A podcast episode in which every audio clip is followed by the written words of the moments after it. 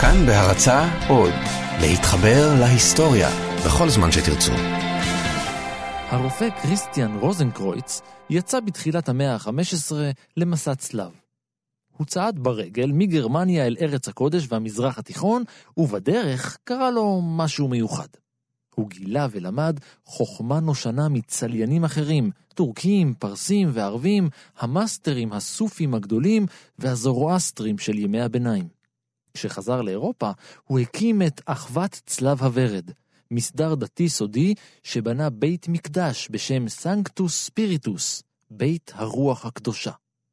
כריסטיאן רוזנקרויץ היה אלכימאי. זאת אומרת, אם הוא היה קיים.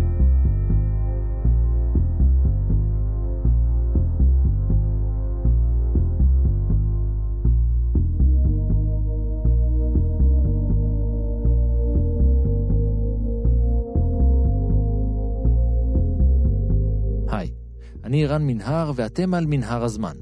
מדי פרק אנחנו מספרים לכם על מקרה שקרה בעבר מזווית שכנראה עוד לא הכרתם. הפעם אנחנו יוצאים למסע סודי באגודת סתרים מיסטית ובאגדה על איש אחד שאומרים שהתגלגל בתור כמה דמויות מוכרות בהיסטוריה.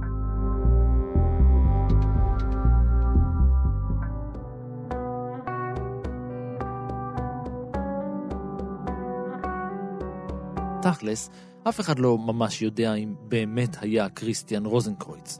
אם היה איש כזה באמת, הוא ככל הנראה היה צאצא למשפחת גרמל שאוזן, משפחה גרמנית גדולה וידועה במאה ה-13. הייתה להם טירה. טוב, זה לא ממש חריג בתחילת ימי הביניים, הטירה שלהם עמדה ביער. זו הייתה משפחה ששילבה את האמונה הנוצרית והגנוסטית. מה שאנחנו מדברים עליו זה כאילו הצל של הנצרות. זהו פרופסור דוד כץ מהחוג להיסטוריה באוניברסיטת תל אביב. זאת אומרת שלאורך כל השנים של הנצרות, אפשר להגיד שהיו דעות שלא הצליחו להגיע, לא הגיעו להיות במרכז התורה הנוצרית. באופן עקרוני, הגנוסטים הם אלה ש...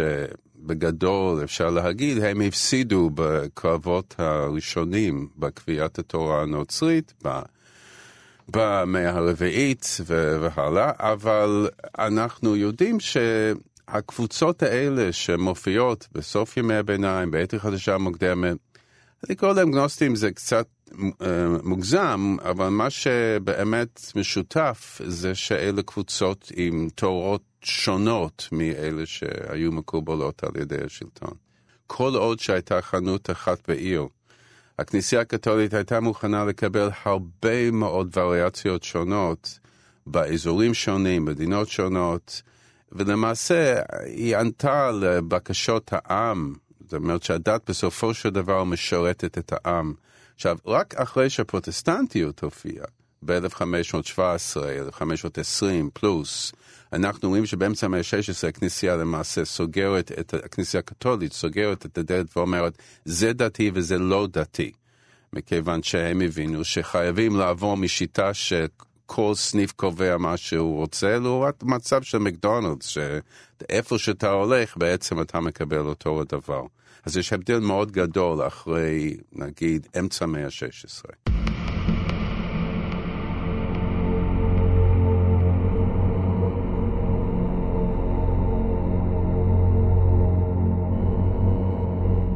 ככל הידוע, כריסטיאן נולד ב-1378, וכשהיה בן חמש, כל משפחתו נתפסה על ידי קונארד פון מרבורג והוצאה להורג. כולם חוץ מכריסטיאן הקטן. קונארד פון מרבורג היה כומר ואיש אצולה שמונה על ידי האפיפיור עצמו להילחם ולהשמיד את כל האמונות הדואליות והמתחרות לנצרות הקתולית.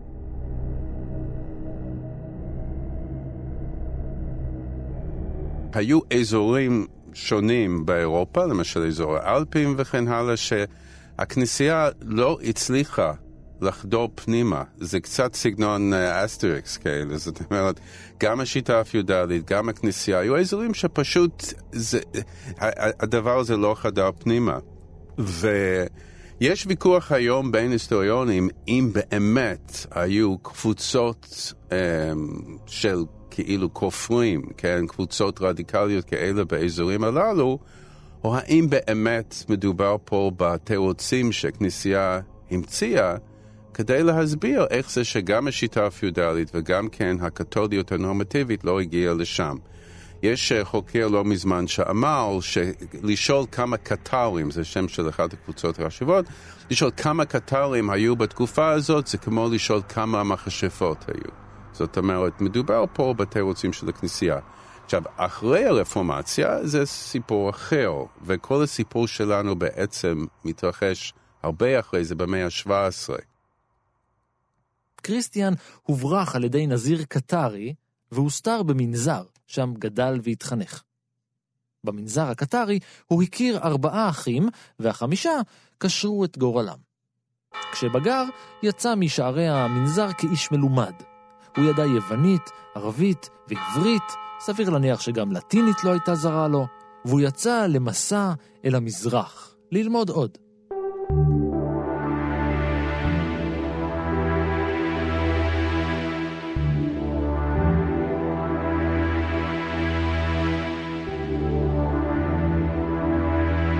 הוא עבר בנדודי הלימודים בירושלים, שם ביקר בכנסיית הקבר, נתן גיחה לדמשק וחזר לאירופה דרך אפריקה, מרוקו וספרד.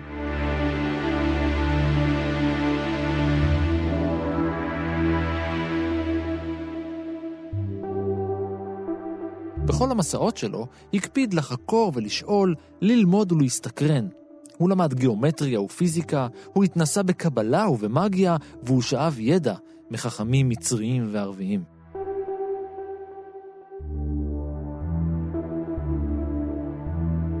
אבל אולי הדבר הגדול ביותר שלמד רוזנקרויץ במסעותיו הייתה הבנה די מתקדמת ביחס לזמנו. הוא כנראה קיבל פרספקטיבה לא רעה על העולם ועל האנושות, כי הוא תפס שכדי לשפר את חיי האנשים, להעריך אותם, לשלוט בעולם בצורה אופטימלית, האנושות צריכה ללמוד יותר על העולם, והיא צריכה לעשות את זה באמצעות מורים מכוננים.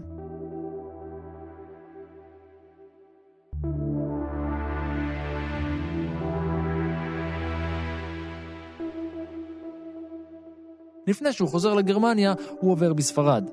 ושם הוא מחליט להקים מרכז שיעסוק בהדרכה והפצה של ידע, ויותר מזה, הוא יחנך את שליטי המדינות לעשות טוב. גם לאזרחים שלהם וגם לשכנים שלהם. זה סיפור מאוד יפה על הבחור הזה שרוצה לשפר את העולם. וזה מה, ש... מה שמשך הרבה מאוד אנשים. בדומה למיתולוגיות עתיקות בהיסטוריה האנושית, גם סביב רוזנקרויץ החלו להסתובב חסידים ומאמינים ארבעה מהם היו אותם אחים שלו מימיו כילד במנזר. כולם רצו להצטרף, פשוט איך אפשר להתקשר אליו. וכן, כמו בלפחות מקרה אחד ידוע בהיסטוריה, הם היו השליחים שלו. כל מה שידוע עליהם זה שהם התחייבו להיטמע באוכלוסיות שונות ולהפיץ ברחבי העולם את התפיסה החיובית של רוזנקרויץ במשך 120 שנה, כל זאת תוך כדי שהם שומרים על הזהות שלהם בסוד. פעם בשנה הייתה נפגשת החבורה הסודית הזו בוועידה מיוחדת בבית הרוח הקדושה. המקדש היה ממוקם במקום סודי, על אי מרוחק ומוגן על ידי כוחות כישוף. המקום הזה היה מסודר כזה, היו, אמ, אמ, היה, אה, יש תקרה ועם, עם חלקים שונים, וגם אה, המבנה עצמו היה בנוי בצורה כזאת שהיו מקומות לספרים, והיו, הכל היה מבוסס על סמלים שונים.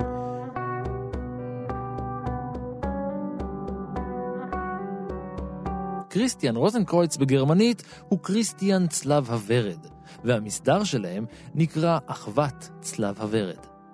בימי חייו של רוזנקרויץ היו חברים במסדר שלו עוד שמונה רופאים ובעלי מקצוע. כל אחד מהם התחייב לטפל בחולים ללא תמורה, לשמור על סודיות ולמצוא לעצמו מחליף לפני מותו.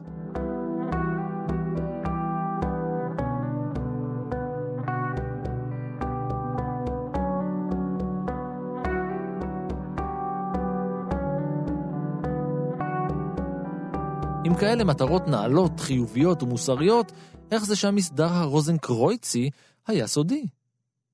מסדר צלב הוורד נוסד ב-1407, ואיך שנולד, נולדו לו המתנגדים.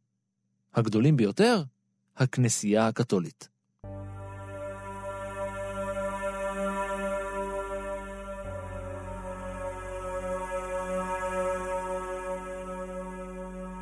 שלטון הכנסייה במאה ה-15 רדף את הכתות והמסדרים השונים שהחזיקו בתפיסות שונות וידע שונה מהמקובל באירופה. הם הצליחו להשמיד את הקטרים מזמן, אם באמת היו כאלה, ומה שמחליף את הקטרים כקבוצה על הכוונת זה דווקא המכשפות. זאת אומרת שיש לנו כזה רצף, כלומר מן הקטרים אל המכשפות, אל הקבוצות האלה. תמיד צריך את הקונטרה הזה, כן? וכמו שאמרתי, כמו שאין מכשפות, אולי לא היו קטרים. אבל תמיד, ומעניין שזה לא רק סיפור של הקתולים, שגם הפרוטסטנטים שהם יופיעו במאה ה-16, הם גם יגידו שהם לא יכולים להצליח באזור X מכיוון שהאזור הוא מחושב. זאת אומרת שבלי קבוצות כאלה, יש גם יהודים באזורים שונים, מאוד מאוד אה, מאוד קשה להסביר למה אין הצלחה טוטאלית ב, ב, באזור. אני חושב שזה כמו בפוליטיקה, זה הרבה יותר קל אה, לקבל חסידים אם אתה תוקף מישהו או משהו. אני לא רוצה להגיד שהם לא האמינו במה שהם עושים, מאוד שלותר למשל, הוא ממש האמין בשטן, במכשפות, זה לא שלא מאמינים, אבל כשיש לך את האנטי, את השטן, את האויב, אז הרבה יותר קל לארגן את החסידים שלך. אנחנו רואים שהאנטי, השטן הוא למעשה האב, האב העליון של הקבוצות האלה.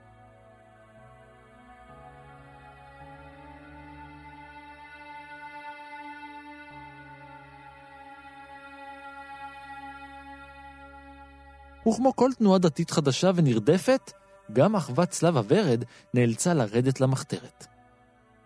היא הפכה לסודית, והידע שהיה לה לחלוק עם האנושות הוסתר למשך 120 שנה.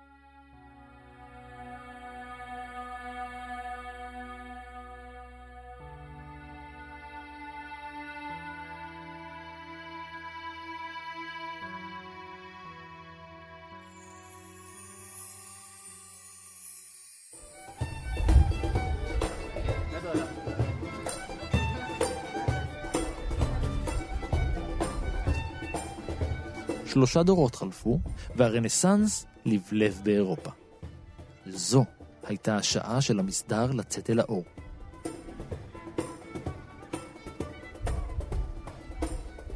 בתחילת המאה ה-17 צצו בגרמניה כמה מניפסטים שהציגו לראשונה את רוזנקרויץ והמסדר שהקים. יום אחד ב-1614 אנשים מצאו פמפלטים כאלה בשפה הגרמנית שזה מספר את הסיפור שלו. הפעם הראשונה בה מוזכר שמו היא בשנת 1614, אז התפרסם בקאסל שבגרמניה, Fama Fraternitatis.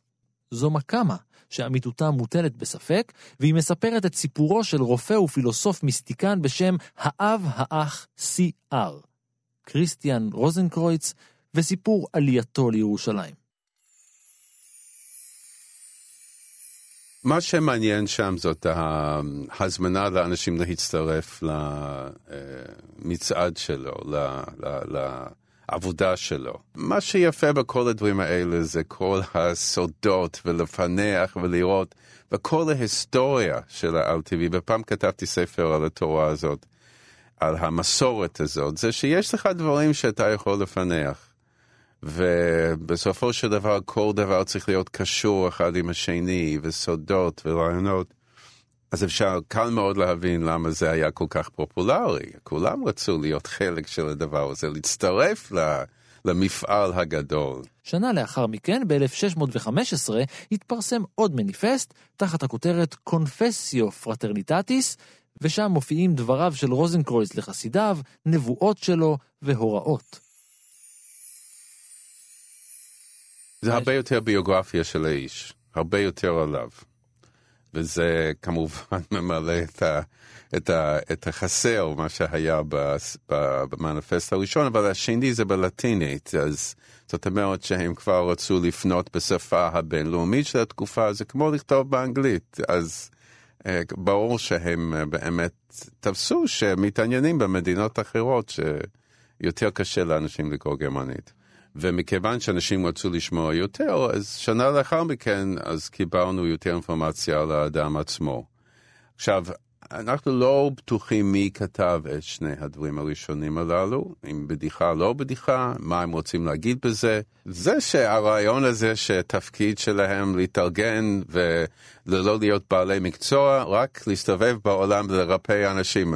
לא רופאים בדיוק אולי, אבל לרפא אנשים ולשפר את המצב של האנושות במפעל חדש. היצירה תהיה לברכה בזמננו, נכתב במניפסט השני. הוא היה רב מכר של ממש. הודפסו ממנו כמה וכמה מהדורות, והוא תורגם לכמה שפות. בגלל שכבר החלו האשמות וקולות התנגדות למסדר צלב הוורד, נראה שהמניפסט השני בא להצדיק ולחזק את המניפסט הראשון. עוד שנה חלפה, וב-1616 התפרסם בשטרסבורג טקסט מיסטי מסתורי בשם קימשה הוכצייט קריסטיאני רוזנקרויץ, נישואיו הכימיים של קריסטיאן רוזנקרויץ. יש מי שמייחס את המניפסט השלישי לתיאולוג הגרמני יוהאן ולנטין אנדריאה, והוא שונה במבנה ובתוכן משני הקודמים לו.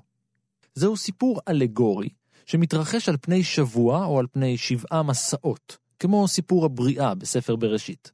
הוא מספר כיצד הוזמן רוזנקרויץ להגיע לטירה נפלאה מלאה בניסים, לעזור בחתונה כימית של המלך והמלכה. או, זה סיפור ארוך על זה שקריסטיאן רוזנקרויץ, הוא מכין את עצמו לחג הפסחא, ופתאום הוא מקבל קריאה שהוא יבוא לחתונה. הוא בא לחתונה וזה טקס שלם והוא עובר, זה ספר הרבה, זה ממש ספרון, אבל זה ספר יותר ארוך. Um, ובאמת אנחנו חושבים שאנדרי כתב את הספר הזה, הוא ב-1616 הוא כתב סוג של אוטופיה גם כן, הוא היה uh, תיאולוג uh, פרוטסטנטי. Um, הוא באוטוביוגרפיה שלו טען, הוא אמר שהוא כתב את זה, אבל הוא אמר שזאת בדיחה. יש ויכוח למה בדיוק הוא מתכוון. אה, יש גם שאלה אם הוא כתב את הפמפלטים, שני הפמפלטים הראשונים. אה, יש אה, חוקר בשם J.W. מונטגמרי שפרסם ספר ב-1973, והוא טוען שלמעשה מה שאנדריה מנסה לעשות זה להפוך את כל הסיפור הזה למשהו נוצרי. כלומר, להחזיר את התנועה הזאת לתלם הרבה יותר, אפשר להגיד, מקובל. עדיין יש עניין הזה של רפורמציה, יש עניין הזה של השכלה אה, אה, אלכימית, אבל שהוא רוצה להשתלט, זאת אומרת, על התנועה או על הרעיון הזה. לא כולם מקבלים את הדעה הזאת, אבל אה, זאת אפשרות אחת. כאמור, אף אחד לא יודע באמת מי כתב את הטקסטים המוזרים האלה. כמו ספרים עתיקים מהם, כמו כתבי קודש בדתות הגדולות, אין עליהם קרדיט. אבל די ברור שהם נכתבו כדי לבסס אמינות למסגרת האגודה הדתית החדשה. במקרה שלנו, אגודת סתרים. אני לא יודע אם אתה מכיר את הספר של למברטו אקו, המטוטלת של פוקו. הספר הזה הוא מאוד מעניין, למרות שיש הרבה הרבה שגיאות בספר מבחינת התורה עצמה. אבל העלילה של הספר זה שיש קבוצה של אנשים שהם עובדים באיזה מוד רציני, אבל יש דלת אחרת למוד, ושם אלה עובדים, נכנסים לעבודה, והתפקיד שלהם זה, יש תעשייה שלמה של ספרים כאלה, ויש אנשים שקונים את הספרים והם רוצים ללמוד על תורת הנסתר. והמחברים מכירים את כל הסיפורים האלה. והם כותבים ספרים שהכל קשור. והם יודעים שאם הכל לא קשור, זה לא יכול להיות חלק של תורת הנסתר. ומה שקורה בספר זה שיש אנשים שחושבים שבאמת אנשים יודעים משהו והחיים שלהם בסכנה. עכשיו, מה שקורה בתקופה זה כולם רוצים להיות חלק, אפילו אנשים שלא חלק, אז מנסים לקשור אותם. אתן לך דוגמא דקארט. אז אנחנו יודעים שדקארט היה במקום שדברים כאלה קרו, הוא מאוד התנגד, ויש גם אלה שטוענים שבעצם הוא מתנגד יותר מדי, שהנה הוא היה פה, הוא היה שם, היה בקשר פה ושם. אז זאת אומרת שאם אתה מתחיל לחפש, אז אתה באמת יכול לראות, או, לחפ... או לדמיין, או להמציא קשרים. ויש פה באמת תעשייה שלמה של אנשים שעוסקים בתחום הזה.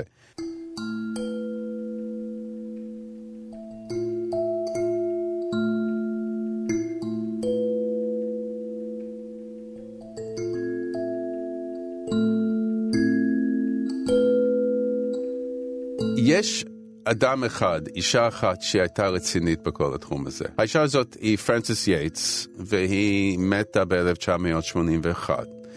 ואני זוכר אותה, היא גם נראתה כאילו כמכשפה, היא הייתה גרה עם האחות שלה בלונדון, אבל אישה סופר רצינית, פרופסור באוניברסיטת לונדון.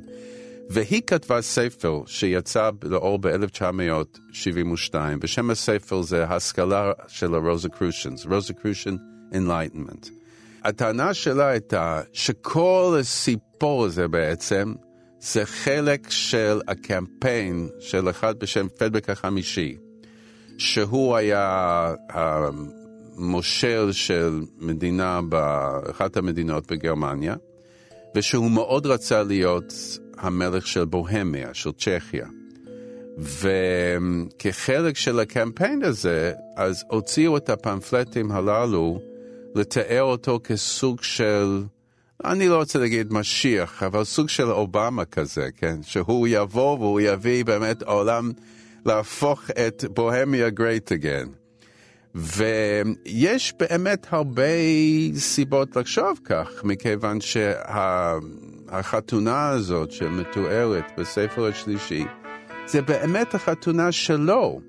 הוא התחתן עם הבת של ג'יימס הראשון, מלך אנגליה, אליזבת, וביחד הרעיון שלהם אה, היה אה, לתפוס את בוהמיה ולהפוך את בוהמיה למרכז של כל התורות החדשות, של המדע, של המיסטיקה והכל.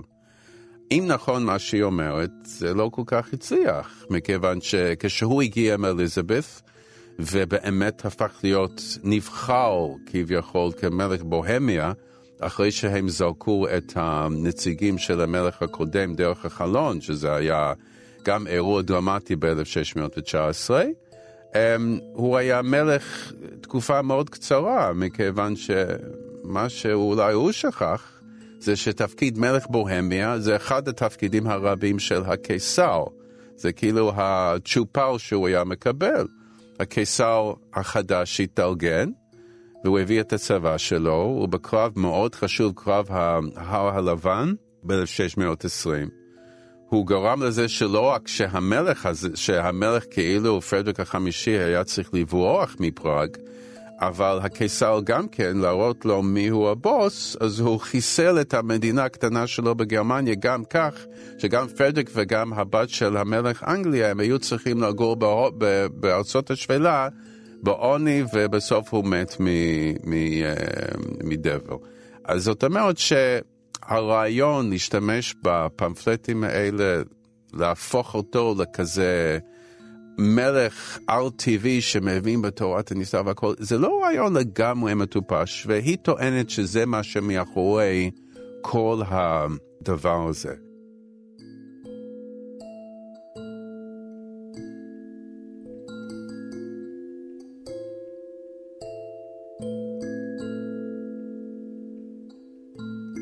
על פי המניפסטים, מקום מנוחתו של רוזנקרויץ נמצא בתוך כדור הארץ. בשנת 1604, 120 שנה אחרי מותו של רוזנקרויץ, התגלה במקדש ארון קבורה ועליו כיתוב: אחרי 120 שנה אפתח. כשנפתח הסרקופג, התגלתה גופתו של רוזנקרויץ כשהיא במצב שימור מדהים. נראה שהיא לא נפגעה על ידי הזמן. לפי המניפסט הראשון, רוזנקרויץ מת בשנת 1484 בגיל 106. זה לא סתם גיל מופלג באותן השנים, אלא זה פשוט משהו בלתי נתפס. בכלל, מספרים הם משהו מאוד מוזר עבור חברי מסדר צלב הוורד. כמובן שמספרים זה הכל, או שזה שבע, או שזה ארבע, או שזה שלוש, ומאה עשרים גם אצלם כמו אצלנו. אה, דווקא שהוא בן מאה ושש, זה דבר שקשה להבין. אה, בבית האבות של אימא שלי יש הנרי אחד בן 104 והוא לומד באוניברסיטה, אז לפעמים זה קורה. הרעיון הזה זה שבשנה מסוימת פתחו את, ה, את הארון, אז זה יותר חשוב. אירופה של המאה ה-17 הייתה נרגשת כולה. המניפסטים סיפרו כי מתחת לפני השטח פועלת אחווה סודית של אלכימאים ומכשפים, והם מתכוונים לעשות מהפכה בכל מה שקשור לאומנויות, מדעים, פוליטיקה, דת ואינטלקט ביבשת העמוקה והחבוטה.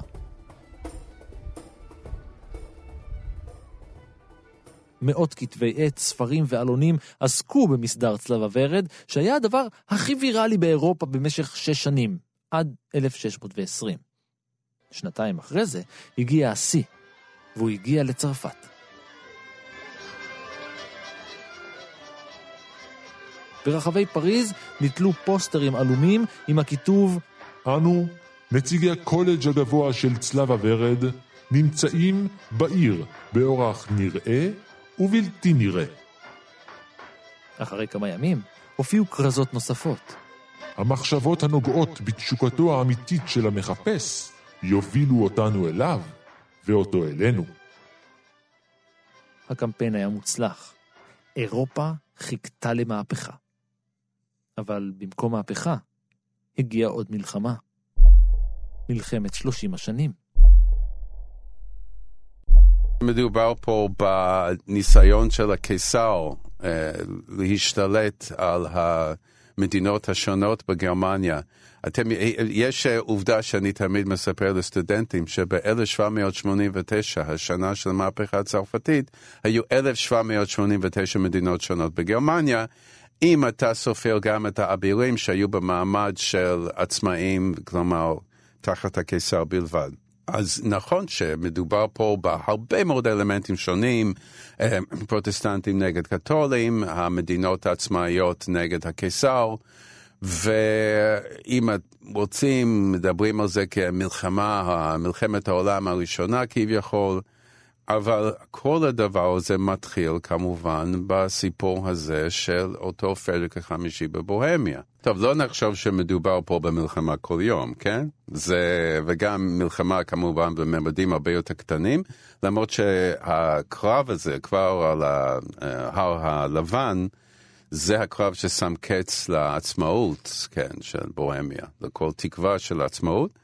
Um, מעניין שבין החיילים שהשתתפו בקרב היה דקארט עצמו, והרגע הדרמטי שהוא היה סגור באיזה חדר, והחדר היה חם, והוא התחיל לדמיין אולי העולם החיצוני לא קיים, ואמר לעצמו, אני חושב, אז אני קיים, זה כל קרה שהוא היה בעצם חייל, מילואימניק אפילו הייתי אומר, באותו הקרב.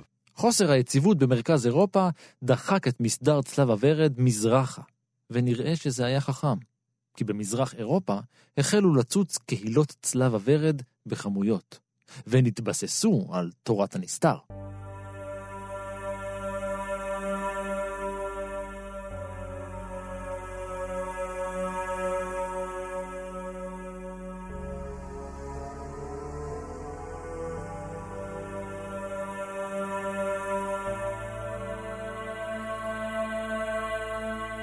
רוב ההיסטוריונים, חוקרי המיסטיקה וחוקרי הסיפור של רוזנקרויץ לאורך ההיסטוריה, משוכנעים כי מדובר בדמות מומצאת לחלוטין שנולדה כדי לתת גושפנקה לאגודה הסודית.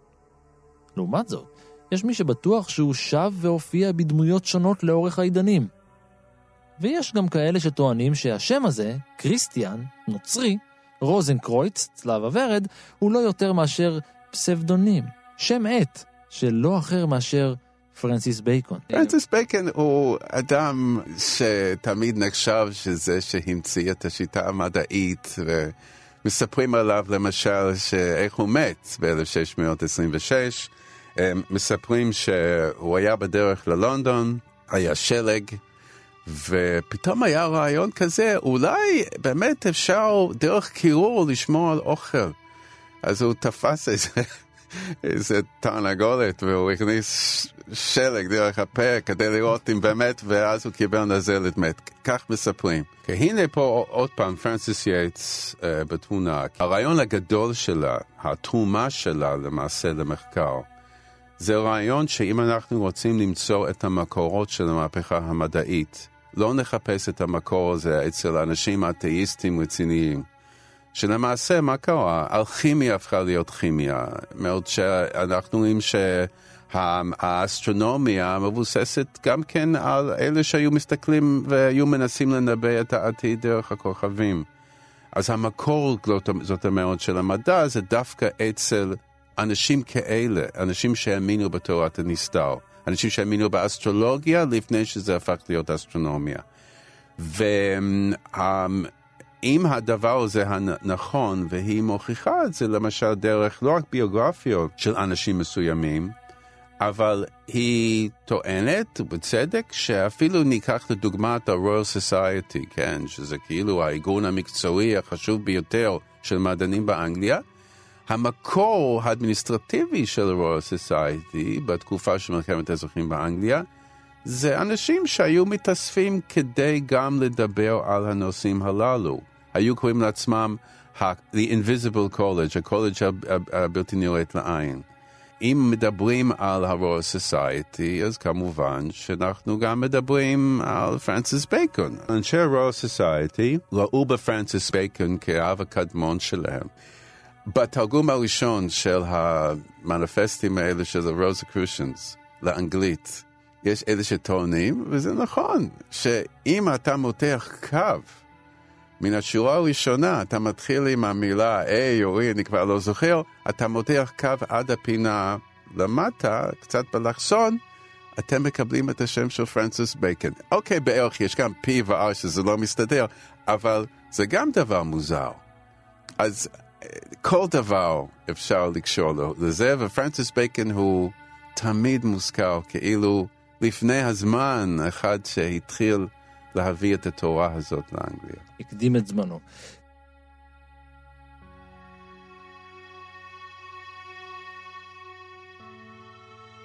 כמו כל מהלך ויראלי, גם הפופולריות של מסדר צלב הוורד גבעה במהלך המאה ה-18. זה קרה הודות לפריחת תנועת הסקפטיות והרציונליזם של עידן הנאורות. במילים אחרות, אנשים הפסיקו להיות טיפשים. למרות זאת, האגודה הסודית הזו, שנולדה מתוך אגדה ובתוך אגדה, השפיעה השפעה עמוקה על העולם המודרני עד היום. על פי ההיסטוריון דיוויד סטיבנסון, למסדר צלב הוורד הייתה השפעה על הבונים החופשיים בתחילת דרכם.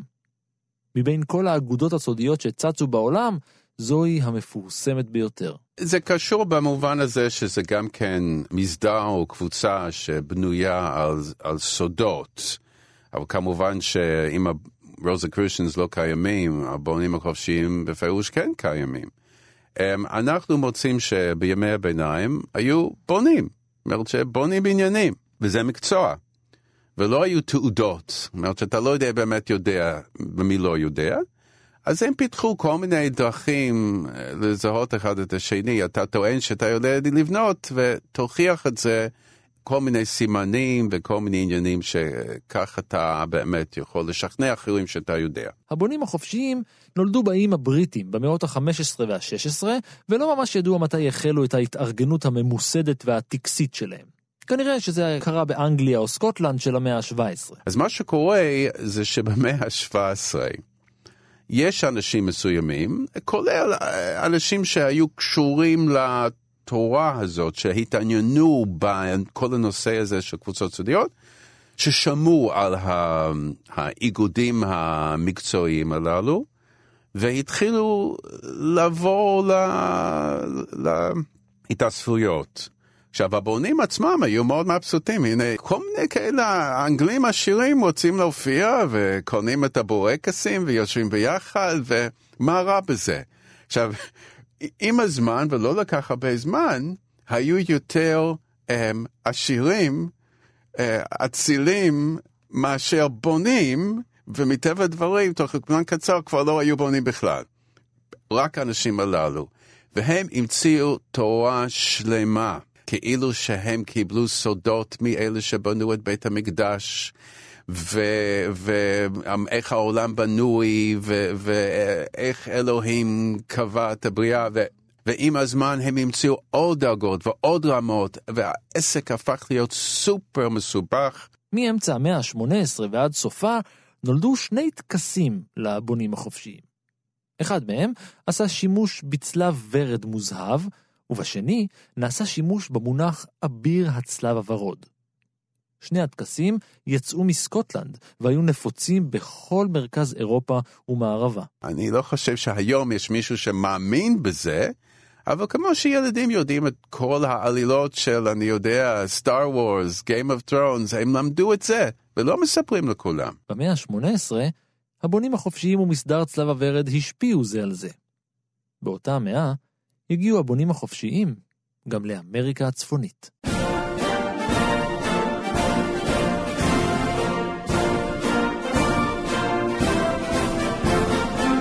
האמת היא שכל נשיא בארצות הברית, עד, לפחות עד קנדי, יכול להיות אחרים, היו חברים בבונים החופשיים, כי זה חלק של העניין. יש עוד ארגונים בארצות הברית מקבילים, Knights of Columbus, אפילו ה Flintstones, הסרט המצויר הזה, הם גם כן הולכים לקבוצה כזאת. יש אלה שטוענים שזה כאילו סוג של יהודים מלאכותיים, בזה שאם אתה בא לאזור אחר, אתה בתור פרי מייסון בדרגה מסוימת, מקבלים אותך ויש לך מיד חברים, יש לך קבוצה, אם אתה מוכר מכוניות משומשות, אז כבר אתה מוכר כאדם ישר וטוב. במאה ה-19 שבה ועלתה תורת הנסתר באירופה ובארצות הברית, ואגודות רוזנקרויציאניות חדשות צצו גם ביבשת החדשה. הראשונה נולדה ב-1858 בסן פרנסיסקו. כמה קבוצות נוספות קמו ונולדו מתוך הבונים החופשיים. למשל המורמונים, מייסדי המורמונים היו בונים החופשיים. למעשה הם בנו את הדת הזאת, שהיא דת ענקית. היום יש אותו מספר מורמונים בעולם כמו שיש יהודים. והם בנו את זה על, ה, אמ, על הקבוצות של, על ה... לא רוצה להגיד כנסיות, מה שנקרא ה-lodges שלהם. אמ, ואפילו המילים האחרונות של ג'וסף סמית, אה, שהוא נרצח, זה באמת קריאת ה... הקריאה האחרונה של הבונים החופשיים. הרוזה קרושיאנס למעשה, הם התחילו במאה ה-19 כקבוצה אמיתית לעומת הבונים החופשיים. והמרכז שלהם היום זה בסן הוזה, קליפורניה, שזה ליד סן פרנסיסקו. הייתי שם כמה פעמים, אה, מדובר פה בבניין מאוד גדול, אה, דגש חזק על התורה המצרית. אה, מדובר פה במשהו לגמרי הרמלס, אבל קליפורניה זה גם מאז שנות ה-40 אפילו. לאורך השנים, עשרות רבות של קהילות, מסדרים, קבוצות וארגונים בכל העולם הכריזו על השתייכות ישירה למסדר צלב הוורד. משנת 1988 פועל המסדר באיים הקנריים בספרד.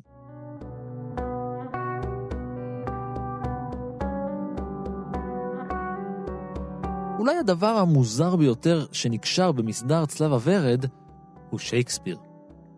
על פי טענות מעוררות ויכוח, נמצאו ביצירותיו של ויליאם שייקספיר השפעות של המסדר ושל הבונים החופשיים. טוב, קודם כל, יש טענה מפורסמת שזה פרנסיס בייקון שכתב את המחזות של שייקספיר. פרנסיס בייקון כתב אה, אוטופיה בשם New Atlantis, שפורסם ב-1627.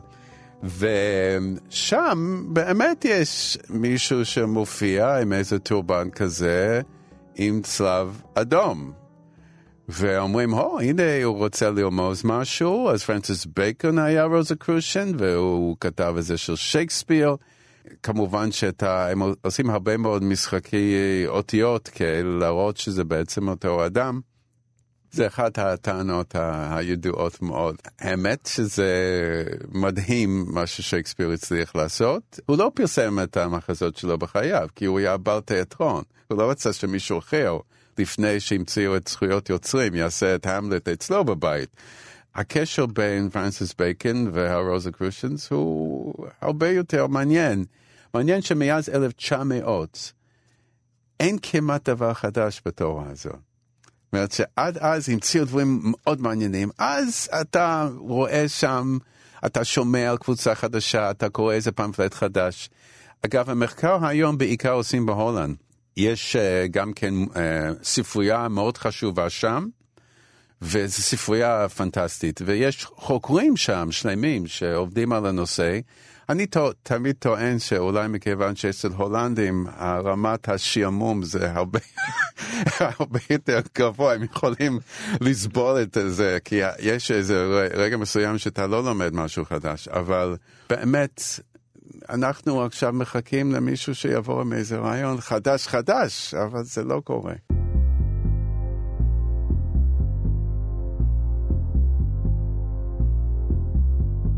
ועד כאן מנהר הזמן להפעם. אתם מוזמנים להצטרף אליי בפייסבוק ובטוויטר, זה לא סודי בכלל, אתם יכולים להגיב, להציע רעיונות, ובעיקר להתחבר.